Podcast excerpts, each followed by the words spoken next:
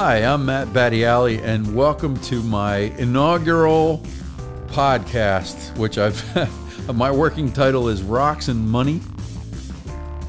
I'm uh, looking forward to covering lots of different things with you guys over the next year, but today, today I want to talk about copper.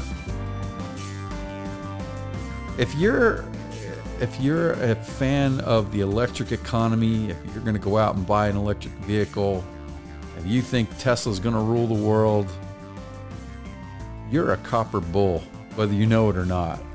And I'm going to explain to you why copper is my favorite natural resource right now. So if you're looking to add some mining companies to your portfolio, it needs to be copper. I also want to give a big thanks to Static in Verona for providing the, the intro and outro music for me. Static in Verona is a great band out of Chicago. Um, you can find their music wherever you source the music you listen to. I know I get mine on Apple iTunes, but I'm sure you can find it all over the place. But now I want to talk about copper. it's all over the headlines right now. Electric vehicles are everywhere. There are billions and billions of dollars being invested in new electric vehicle designs. It's crazy. I mean, it's absolutely crazy. Um, GM alone is talking about having 30 different electric vehicle models available in the next few years. Why, why did we need 30 GM electric cars? I mean, I just don't get that. I mean, I really would like to see them make one that worked well, not 30 different versions. But that's what they're saying. And that's the trend. I mean, uh, so the you know the headlines tell you kind of the story, but I I was doing a little research and Deloitte, the big bank, put out uh, a study. You know, in 2019, two and a half percent of the uh, vehicle market was made up of electrical electric vehicles, EVs, two and a half percent. So last year, you know, it was a it was a a rounding error basically. But by 2030,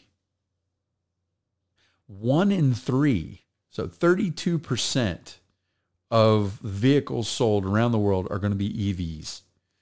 One in three. That's that's amazing. And that, that kind of growth is astronomical. And it, it, it explains a little bit about why, um, you know, electric vehicle startups get this crazy valuations and, and why you see uh, electric vehicles makers like Tesla are rocketing higher because that kind of penetration in the market is astonishing. But there's another story behind that uh, for natural resource enthusiasts like myself uh, that I think is really uh, flying under the radar. It's overshadowed by the story of, of the electric vehicles themselves and then some of these other um, natural resources involved in this. And particularly, uh, the big story to me is copper. So longtime readers know I've been writing about copper for years now because it's just a no-brainer. This is an inevitable bull market. And here's why. In a regular car, an internal combustion engine, it needs about 50 pounds of copper, right? You know, you still have to do the, the copper wiring around the, the magnets in the motor. You have the copper wiring in the car. You have some copper in the battery. But, you know, most cars, it's actually less than 50 pounds. The larger ones, it's about 50 pounds or less.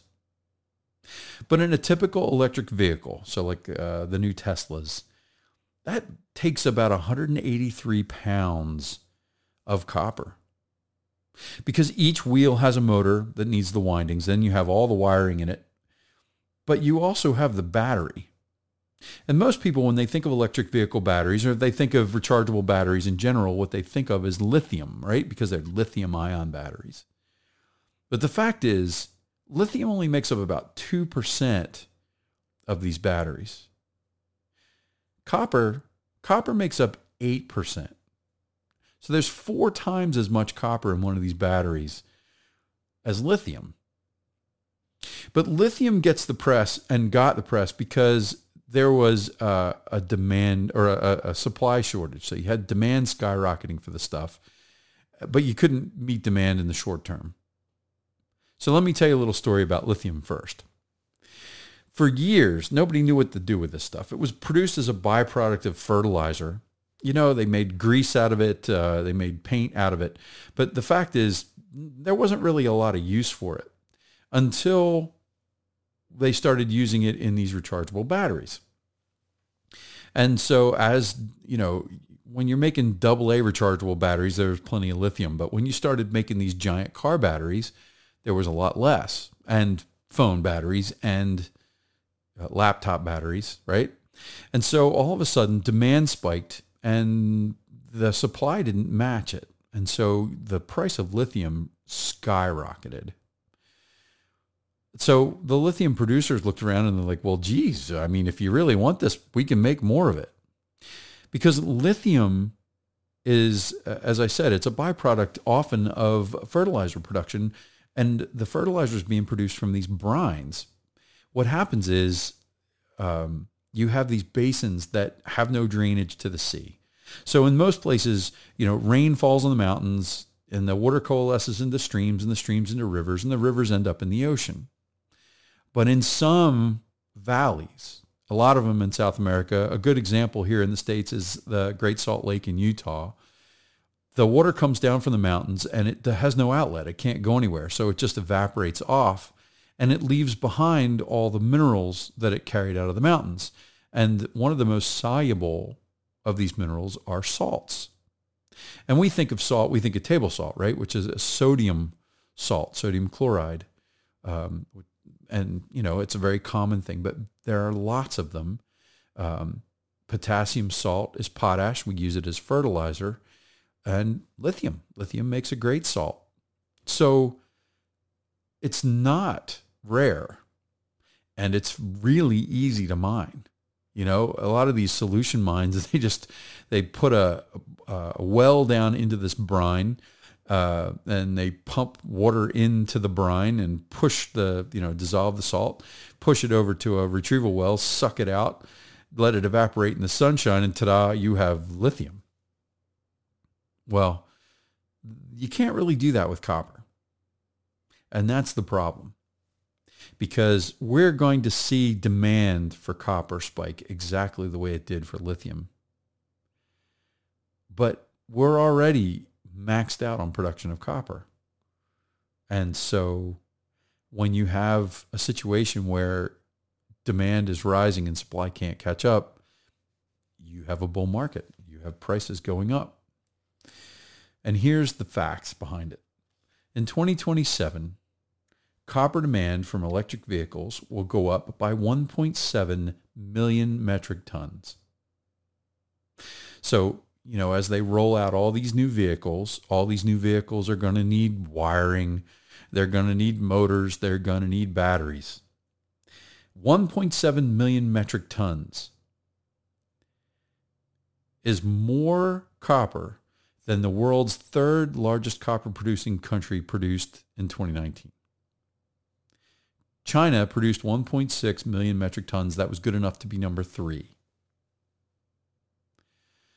It's more copper than the world's largest copper mine, Escondida, produced in 2019. And here's the thing.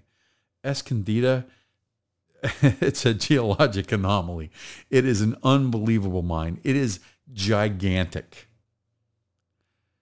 So we need to find, develop, and build another Escondida by 2027. That's not going to happen. It's not going to happen.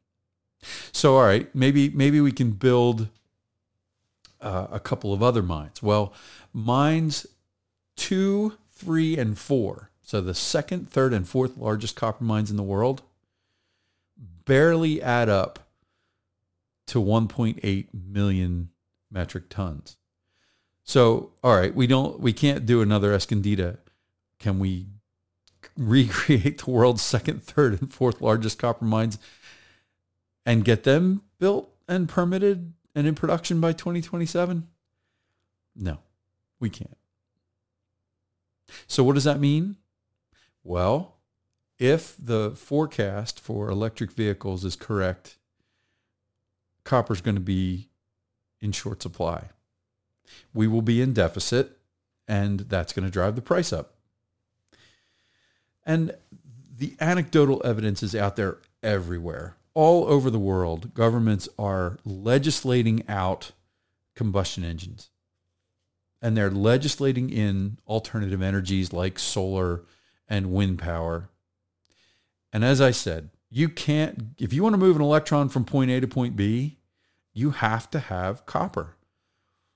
Not to mention the massive volumes of copper that you need to build a wind turbine or to build a solar farm. So just the demand from electric vehicles alone will probably overwhelm supply. Demand for all these other assets uh, uh, uh, in an electric economy, all these other facets of an electric economy, we're going to need a lot more copper. So what does that mean?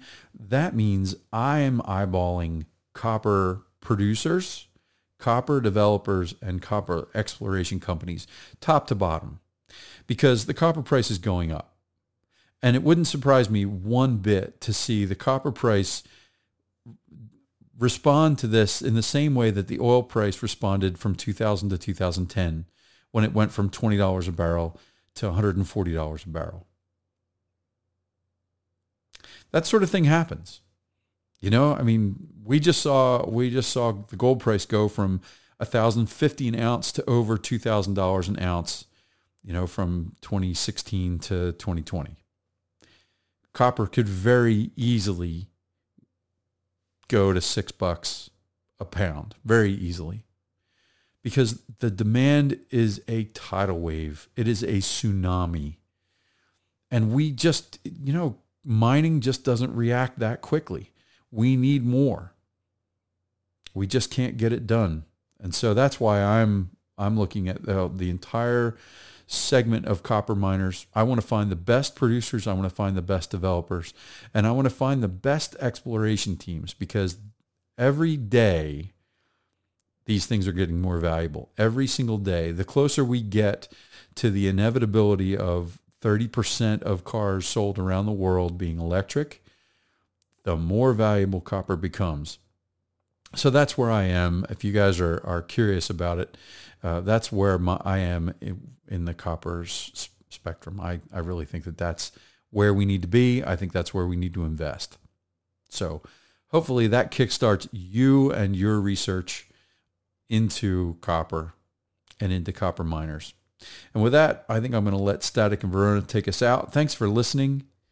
I'm Matt Badiali, and this was the Rocks and Money Podcast, number one. Have a great week, y'all. Bye.